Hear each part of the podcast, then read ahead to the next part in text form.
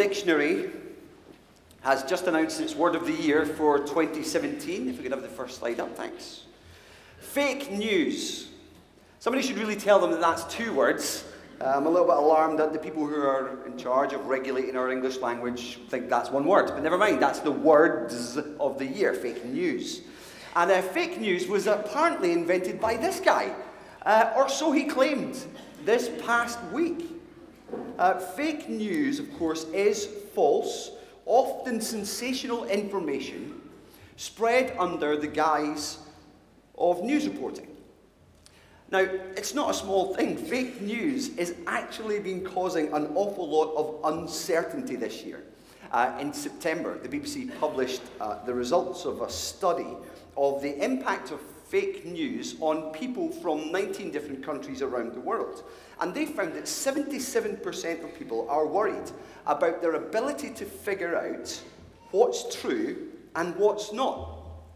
The study showed that people are unsure about what to believe and are asking, who can we trust to tell us the truth? And the truth, of course, is what we all want, isn't it? Well, one of my favourite movies from yesteryear is a courtroom drama, A Few Good Men, uh, with Tom Cruise and Jack Nicholson, back before Tom had any major plastic surgery. Uh, Cruise plays this hotshot Navy lawyer called Caffey, and uh, Nicholson plays the intimidating Colonel, Colonel Jessup. Now, Cruise is investigating the death of a Marine, and nobody seems to be telling him the truth about how the chain of command works uh, on the base. So he calls Jessup in this moment of real tension to the witness stand. And Jessup, in the witness stand, absolutely loses it. If you've seen it, you know what's coming next, don't you? He, "You want answers," he shouts. "I think I'm entitled to them," replies Caffey. "You want answers? I want the truth," says Cruise. I mean, Caffey. And then he says, Jessup replies, "You can't handle the truth." Now I want to say, isn't it the case that we all want what Caffey wants? We all want the truth. Even broadly speaking, truth about the things that matter in life. Truth about life itself, truth about existence, about reality. Truth that's laid out without any kind of ulterior motive or hidden agenda. The truth, the whole truth, nothing but the truth. Friends, I want to say tonight at this carol service that this is exactly what Christmas gives.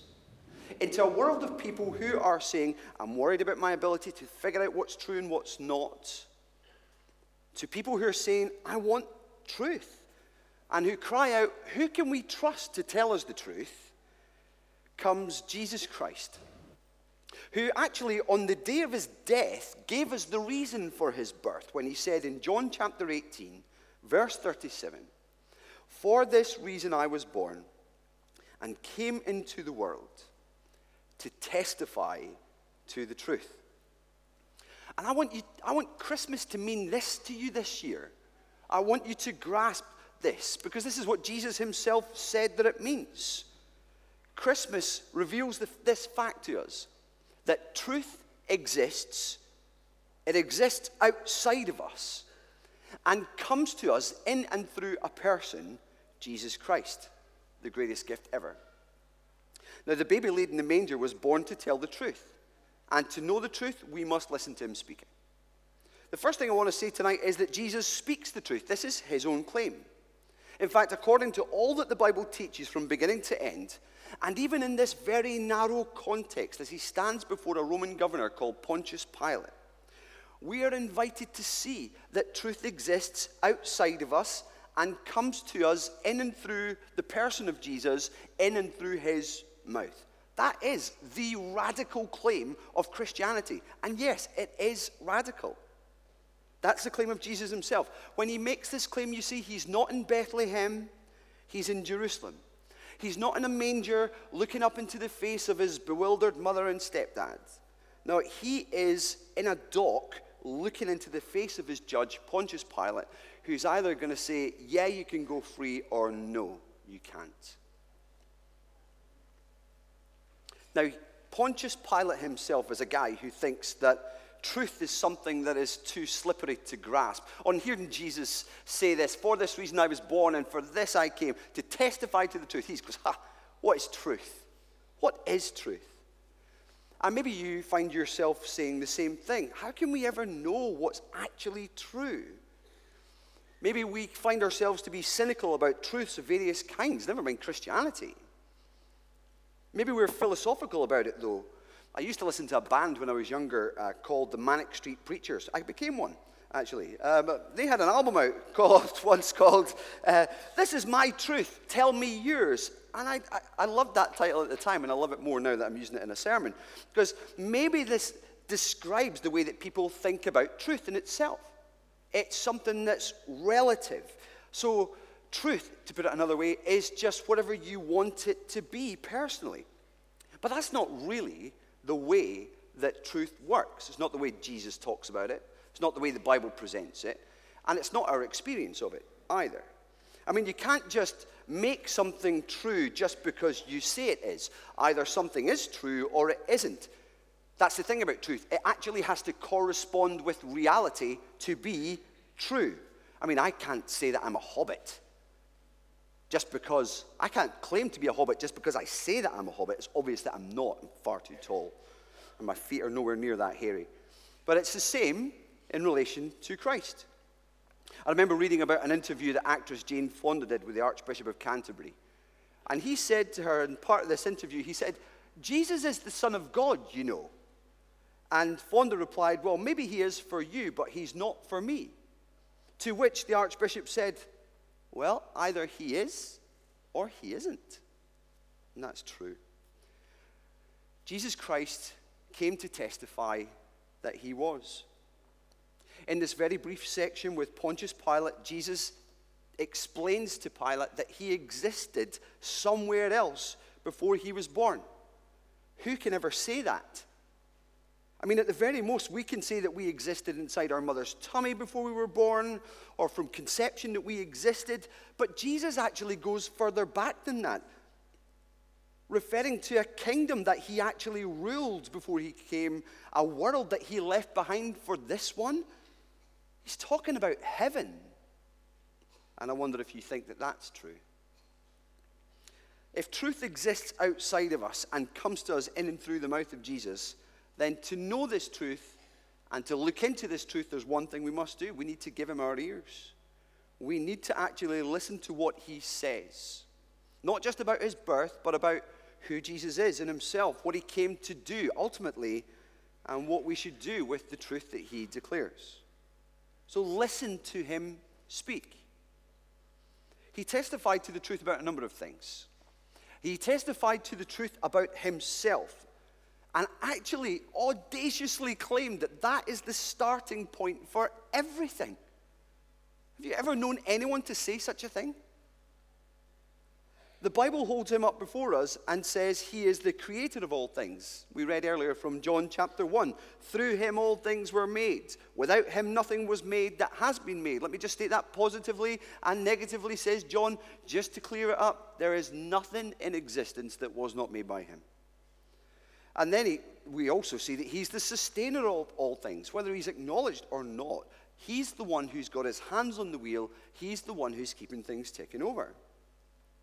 He also testified to the truth about who we are, and did so very, very honestly. He said that we, having been made by him to enjoy knowing him, are actually accountable to God for our ignoring him, and that's often how we live. He speaks honestly of our predicament with him as people who, when dying, who, when they die, will face judgment. It's a big claim. And he testified to the truth about our predicament without trusting in him. It is actually hopeless. But he testified to the truth about what God has done despite the way we live, ignoring him and rebelling against him. He tells us in his own words that God so loved the world that he gave his one and only Son, that whoever believes in him will not perish but have everlasting life. For God did not send his Son into the world to condemn the world, but to save the world through him. And that is great news. We who were lost and hopelessly under his judgment, unable to save ourselves, have held out to us the possibility of this thing that he called salvation. And he says, this is true. And he testified to the truth about what he ultimately came to do. Yes, we saw in John chapter eighteen, verse thirty-seven, that he came to testify to the truth. We've seen in other services over Christmas time here at Chapel that he, Chapel that he came to do various other things. He came to serve. But ultimately, he came to give his life, to die on a cross. He died so that people who live as if he didn't exist might see his love and kindness, might find in him full forgiveness now, and life with him in heaven when they die. In his own words, in John chapter fourteen, Jesus says this, I am the way, the truth, and the life. No one comes to the Father except me. These are big claims, aren't they? Have you ever looked into them? My encouragement would be to look into it. There was a time when I had not looked into this stuff. There was a time when I dismissed it as complete nonsense. Uh, the The, the, the truth of the gospel, the truth of the Bible was on a par with Star Wars for me. It was as true. It was a story. But looking into it, you find more and more convincing proofs and truths that reinforce the story. More and more evidence in history. More and more evidence coming to light in archaeology. Pick up the, the latest copy of the National Geographic entitled The Real Jesus. They've spent half the magazine taking you to different archaeological sites, talking about the evidence that Jesus Christ walked this earth two thousand years ago. He did. And he said these kind of things. What do people make of that?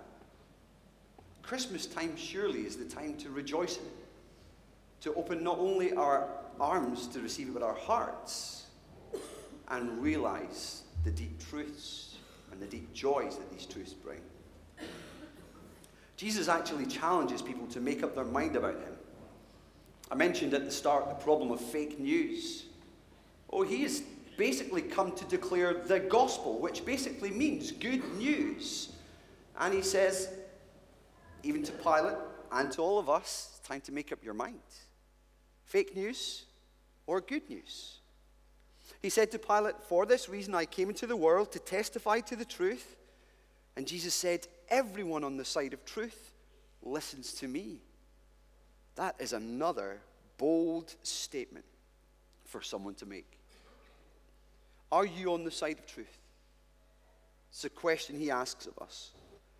Pilate decided that there were other things that were more important than listening to the testimony of the witness that was Jesus Christ. Maybe he was just convinced that there was no answer to the question, what is truth? Maybe he just didn't want to hear it. But many others heard him back then and had their lives transformed by him. And it's happened again and again throughout history, and we've seen throughout the last two thousand years the spread of Christianity in magnanimous terms. It has transformed others. It can transform us. It's not fake news. It's good news. We want the truth. Jesus says, I am the truth. I would love you to look into this a little bit more. There are various little books and pamphlets that are available for you. If you want to pick up one of these when you leave, Uh, there's one called The Christmas Thingamabob, The Case for Christmas. There are tons of little leaflets out there by the bookstall as you leave. That's a free gift to you today. If you want to take one away, we would love to have you take one. Um, there are some free Bibles back there, or John's Gospel or Luke's Gospel. If you would like one of these stories of Jesus' life, the stories of what he said and what he did, to take away and read it for yourself, we'd be delighted to give you that. If you've got some questions like, what is truth? And you want to explore that a little bit more. If you go to the information point on the way out as well, there's a little thing called Glad You Asked that's running across the city. It's just a little group of people getting together who've got similar questions, asking Christians like me, hey, what is it about this truth? Or how do we know the Bible is historically reliable, et cetera. It's a great way to think about this a little bit more. But the ideal way is to listen to Christ It's to listen to what Jesus says, because he claims in here to be a witness. And the only way to determine the credibility of any witness is actually by listening to them, asking questions like, does their story add up? Is there corroborating evidence? My prayer is that you would do that, and that you would find what millions throughout the ages have come to know, that Jesus can be trusted. Look into it. Speak to the person who brought you tonight. Ask one of the folks who wears the, the, the, the steward uh, lanyards. They'd be delighted to point you in the direction of someone who could chat to you tonight. And I pray that understanding that Christ came to testify to the truth might help you settle on it. Not only understand it for yourself, but love it for yourself. I'd like to lead us in a short prayer. Let's bow our heads and let's pray. Father, thank you so much for the clarity of Jesus' claim that he came into this world. The reason why we celebrate Christmas, one of the reasons, is that he testified to the truth about who you are and about what you did despite our sinfulness, and how you sent him to be our Savior, how you sent him in love to be our rescuer. Help us to hear his words and to side on the side of truth. Give us grace and truth in him to enjoy Christmas, especially so this year, because of this. In Jesus' name we ask it. Amen.